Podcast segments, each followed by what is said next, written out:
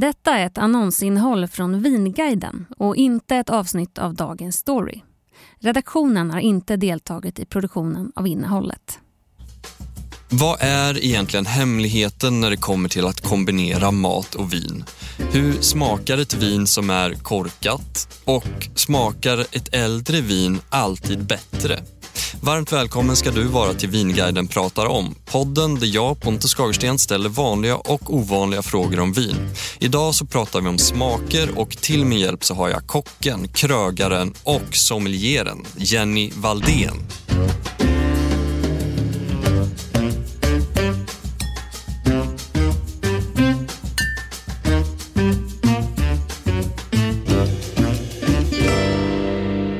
Varmt välkommen. Så mycket. Du, jag tänkte på det där. Jag och jag tror många med mig känner sig lätt osäkra när det kommer till att kombinera just mat och vin. Hur ska jag tänka där? Ja, först så ska man ju tänka att man vill ju äta och dricka saker man tycker om. Det är väl kanske det allra viktigaste. Och ofta så tycker man ju om flera olika saker och då kan man hitta någon matchning till. Men sen så är det också så att ibland så är det någonting som man kanske inte tycker om så mycket utan mat som faktiskt gör så att både vinet och maten blir väldigt go mycket godare tillsammans. Så det är svårt att säga hur ska man tänka i rent generella termer.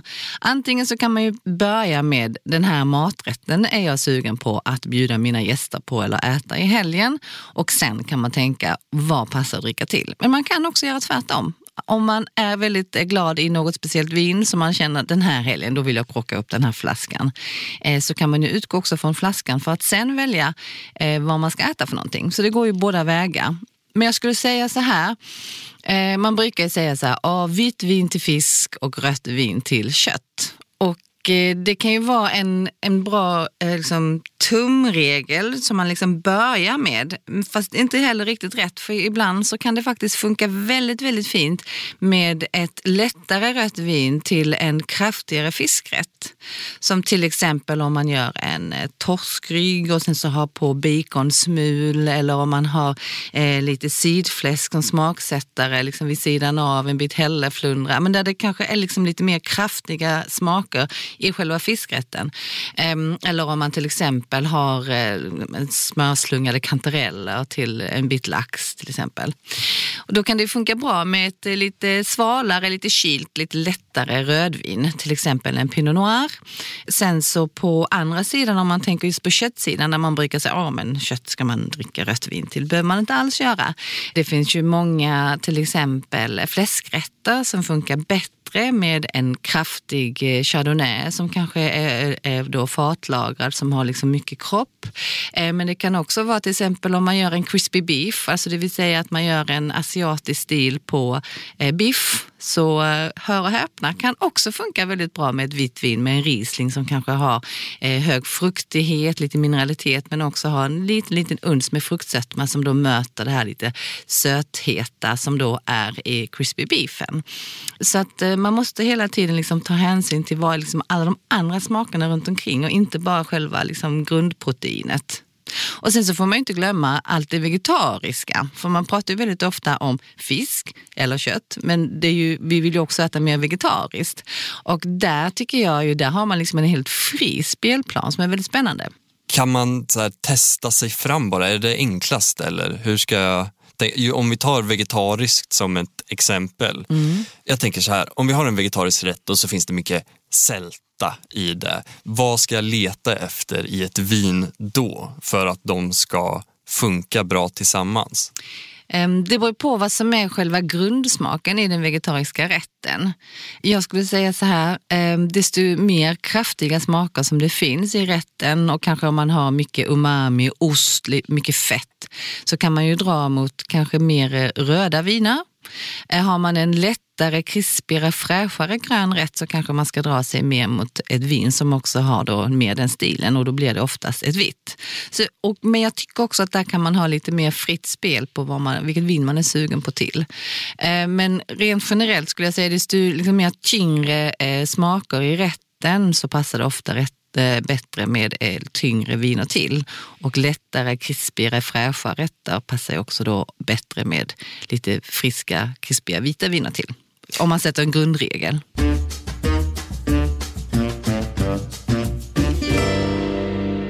Finns det några så absoluta no-nos, alltså de värsta, eller bara exempel på dåliga smakkombinationer? Ja, men det är ju till, alltså om man ska ta det till sin extrem så skulle jag säga en Amarone som är liksom ett väldigt kraftigt eh, rött, tungt, tanninrikt eh, och lite sötdraget rött vin till en skaldjursplatå. Det är nog ungefär liksom den största fail jag skulle kunna tänka mig på kombinationen. För då har man ju både liksom ett ganska så ja, men hantverksmässigt och ganska dyrt vin eh, och sen så har man då väldigt dyra fina skaldjur. Och just den kombinationen skulle jag säga, nej, då är det bättre att titta sig om efter något annat i vinskåpet. Men beror det då på att vinet tar över så att skaldjuren inte smakar någonting? Eller är det, beror det på något annat? Ja, men både och. För, ja, men det krockar ju också skulle jag säga. Men eh, vinet kör ju totalt över skaldjuren så då kan man ju kanske äta någonting annat till. En ost kanske, bättre till Amarone. Om man nu gillar det. Vilken är din bästa, om vi tittar ditåt istället, den bästa kombinationen? Om du, om du tänker en maträtt som du tycker jättemycket om och så tänker du en, en druva eller till det. Har du någon sån favorit? Ja, jo men alltså jag har ju en stor förkärlek för eh, Piemonte och har varit där många gånger.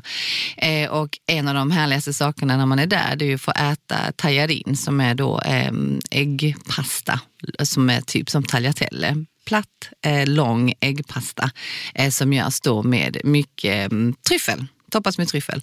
Och det och eh, då eh, Barolo, Barbaresco eller Nebbiolo till vilket man nu är sugen på eh, passar ju väldigt fint till. Och alla de tre är ju gjorda på samma druva, det vill säga Nebbiolo, bara att det är från olika områden och distrikt då i, eh, i Piemonte. Nebbiolo kan ju komma från egentligen vad som helst i själva druvan.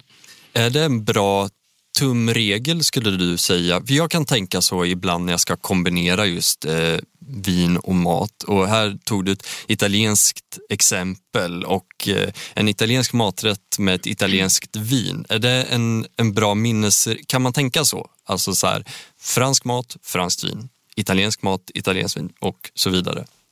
Ja, men jag skulle säga att man kan till och med gå ner kanske till och med på regioner. För fransk mat kan ju se väldigt olika ut var i Frankrike man är och Italien detsamma. Eh, men om man äter en rätt som är ifrån eh, norra Italien, låt säga i Chianti, det är klart då är det ju jättefint att dricka just ett Chianti-vin till. Och då är det ju för att då har ju maten och vinet, de har utvecklats hand i hand så att de sitter ju verkligen som handen i handsken. Eh, men sen är det inte sagt att det bara är de maträtterna som funkar till de vinerna eller de vinerna som funkar till de maträtterna. Man kan ju också vara mer experimentell, men det är ett säkert kort skulle jag säga. Här kommer en konstig fråga, men det är ändå något som jag gått och tänkt på.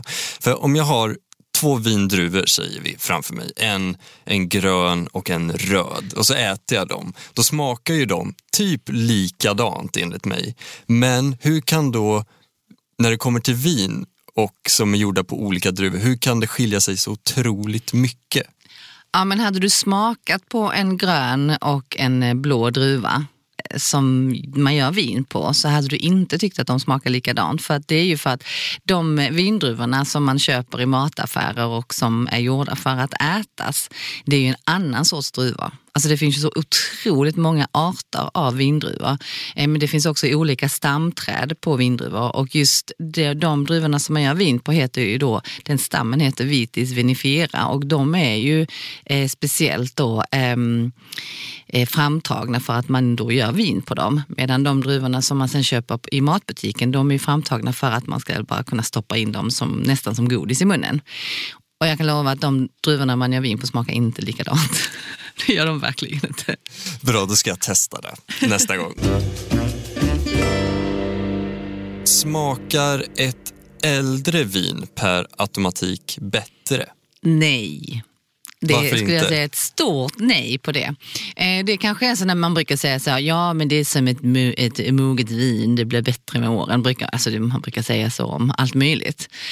Um, men så är det ibland.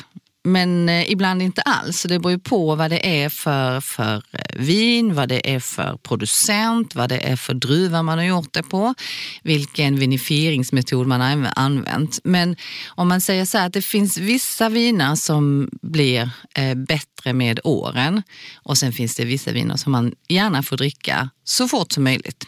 Så det, eh, det beror på. Som till exempel om man tittar på bordeauxviner så brukar de må väldigt bra av att få ligga och ehm, eh, lagras. Även Barolos till exempel, men även champagne. Och eh, om man köper en eh, non-vintage champagne, det vill säga en champagne som inte har en, en årgång, så brukar faktiskt de bli mycket godare om man väntar några år, även om inte det är någon prestige-champagne. Men om man tänker på till exempel, ehm, ja, men om man ska ta ett extremt exempel då, eh, Beaujolais Nouveau, som då är vin som gör samma år och som man dricker i november, samma skördeår då. Det vinner jag absolut absolut inte på att lagras utan det ska jag dricka här och nu. Det är bara korka upp. Precis. Och det finns många viner som jag skulle säga är godare att dricka när de har den här unga fräscha smaken. För vad som händer när man lagrar vin är ju att vinet tappar ju, alltså ju längre vinet ligger desto mer tappar det frukt. Och sen kommer det fram lite andra mognare runda smaker syran blir rundare för de andra smakerna i vinet blir också rundare. Fruktigheten den, den liksom tappar också lite grann och övergår mer i eh, lite mer, eh, om till exempel om det är ett ekat vin då, eh, så blir det mer vaniljtoner och det blir rundare smaker. Och det vill man ju de vinerna som är gjorda på druvor på ett sätt som gör så att det är hög strävhet och att det liksom sticker ut lite. De är gjorda för att kunna ligga väldigt länge och de mår ju bra av det. Men sen har du ju viner som mår mycket bättre av att faktiskt bli uppkrockade och drickas direkt. Och då har du ju många, skulle jag säga, vita viner har ju en mycket liksom, hög fräschör och syrlighet och eh, fruktighet och kanske är det det man är ute efter just när man väljer det här vinet. Och då är det synd att låta det ligga för länge för då tappar det fräschören. Medan då du har viner som kanske då är väldigt sträva och har mycket tanniner, kanske eh, också nej men andra liksom, som ofta då eh, röda viner kan ha, inte alla. Eh, de mår ju bra av att få ligga och bli lite så här gosigare och snällare.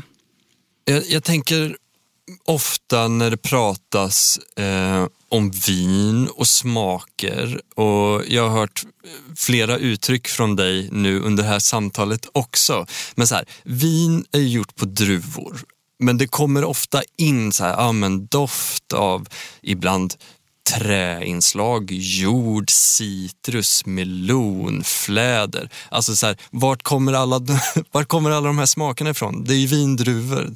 Smakar inte vindruvor vindruvor? Nej men de gör ju inte det. Och det är ju det som är så spännande för vindruvorna har ju olika hög syra, de har olika tjockt skal, de har olika smak, olika aromer. Så de smakar ju verkligen olika men det är också sättet man tillverkar vinerna på, hur man vinifierar det som man säger, som också då antingen då framhävar eh, eller eh, rundar av eh, till exempel strävhet eller framhävar då fruktsmak och kanske citrustoner och så vidare. Så det är både själva druvan i sig men också hur man tillverkar vinet som då gör så att det smakar olika. Svårare så är det inte. Nej. Nej. Jag har fått höra att när man är på en restaurang och får provsmaka vinet så handlar det egentligen bara om att se om vinet är korkdefekt eller inte. Sen om hur mycket sanning som ligger där, det kan vi prata vidare om. Men det jag undrar är, hur, hur vet jag, hur smakar ett korkdefekt vin? Det märker man ganska snabbt därför att ett korkdefekt vin har liksom tappat sin fräschör och fruktighet och eh, även om vinet har de här runda härliga kanske lagade karaktärerna. För ett korkdefekt vin, eh, det, redan när man doftar på det så doftar det inte som ett eh, vad ska man säga, vanligt vin. Utan då lite, lite betong, källare, lite unket. Och Eh, då ska man ju be att få byta flaska. Och så det stämmer faktiskt att när man går på en restaurang och beställer en flaska vin så är det inte för att man ska avgöra om huruvida man tycker om den sortens vin man har beställt. Utan det handlar just om att man ska kolla så att det inte är korkdefekt. På en del restauranger så säger man ju till och med så här, vill du att jag ska smaka av vinet åt er eller vill ni göra det själva? Och, det Ah, handlar, okej. och då handlar det om att man kollar just kråkdefekten. Så går man på restaurang och smakar ett vin och så bara, nej jag tycker inte om det, så är det mm, säga, en, en, inte kutym. Nej, du, du, du, får stå ditt kast. Ja. Ja. Jenny, du är ju kanske mest känd som kock och synts mycket i tv. Du har en egen restaurang. Men du är även sommelier. ja. Vart kommer det här intresset ifrån och vad gör du vinrelaterat om dagarna? Nej, men jag har ju alltid varit intresserad av just kombinationen mat och vin. Och, eh, jag öppnade restaurang Närmo för sex år sedan. Och eh, var den som var ansvarig för vinet hos oss från dag ett. Och, eh, det var ju en utmaning eftersom jag inte hade någon utbildning. Jag hade ju egentligen bara ett vinintresse. Eh, och sen så kastade sig in då i att välja en hel vinlista som framförallt då funkar till asiatiska smaker. Och redan där var det ju tufft att hitta något vin, men då skulle det vara en hel lista med vin som skulle funka till det. Eh, och eh, där jag eh, kände att jag vill ehm, men bygga på mina kunskaper helt enkelt. Så då så läste jag till sommelier. Men strax efter att vi hade öppnat restaurangen, men egentligen när den liksom allra mest intensiva liksom ett och ett halvt året i början på när vi öppnade restaurangen hade börjat lugna ner sig lite så, um, så började jag plugga till sommelier. Och det var otroligt roligt. Så, så som jag jobbar med vin idag är ju att um, förutom att jag fortfarande jobbar med, eh, aktivt med vinlistan som vi har på Namo så um, har jag ju också lanserat eh, mitt eget vin tillsammans, i samarbete med eh, en producent som heter Marcus Molita som finns nere i Moseldalen. Universalriesling heter det. Och det passar, vad, vad, vad ska man äta till där då? Nej, men det blev egentligen en pusselbit som, som jag kände saknades. Därför att det har varit otroligt många människor genom... Jag har ju jobbat med att skapa recept och eh, få människor att vara mer intresserade och vilja laga asiatiskt hemma. Det har jag gjort egentligen sedan ja, men 2013 när jag var Sveriges Mästerkock. Det har liksom varit mitt kall har jag känt. Och under eh, de här åren så har jag väldigt ofta fått frågan av folk, ah, men vad dricker man till den här rätten? Eller kan man bara dricka öl till asiatisk mat? För det var liksom en sån här myt som, som folk tänkte var så innan. Jag tror många tänkte det. Eh, men man kan absolut dricka väldigt mycket goda viner till asiatiska smaker. Det handlar ju egentligen bara om att hitta rätt viner. Och då så ville jag lansera ett vin. Eller jag ville att det skulle finnas ett vin tillgängligt som skulle funka till den sortens mat som jag gör. Jenny Valdén, stort tack för att du kom hit idag. Ja, men tack så mycket. Så himla kul att få komma hit.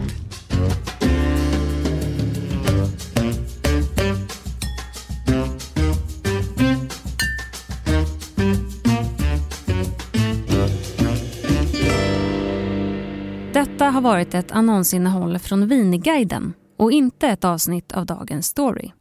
Redaktionen har inte deltagit i produktionen av innehållet.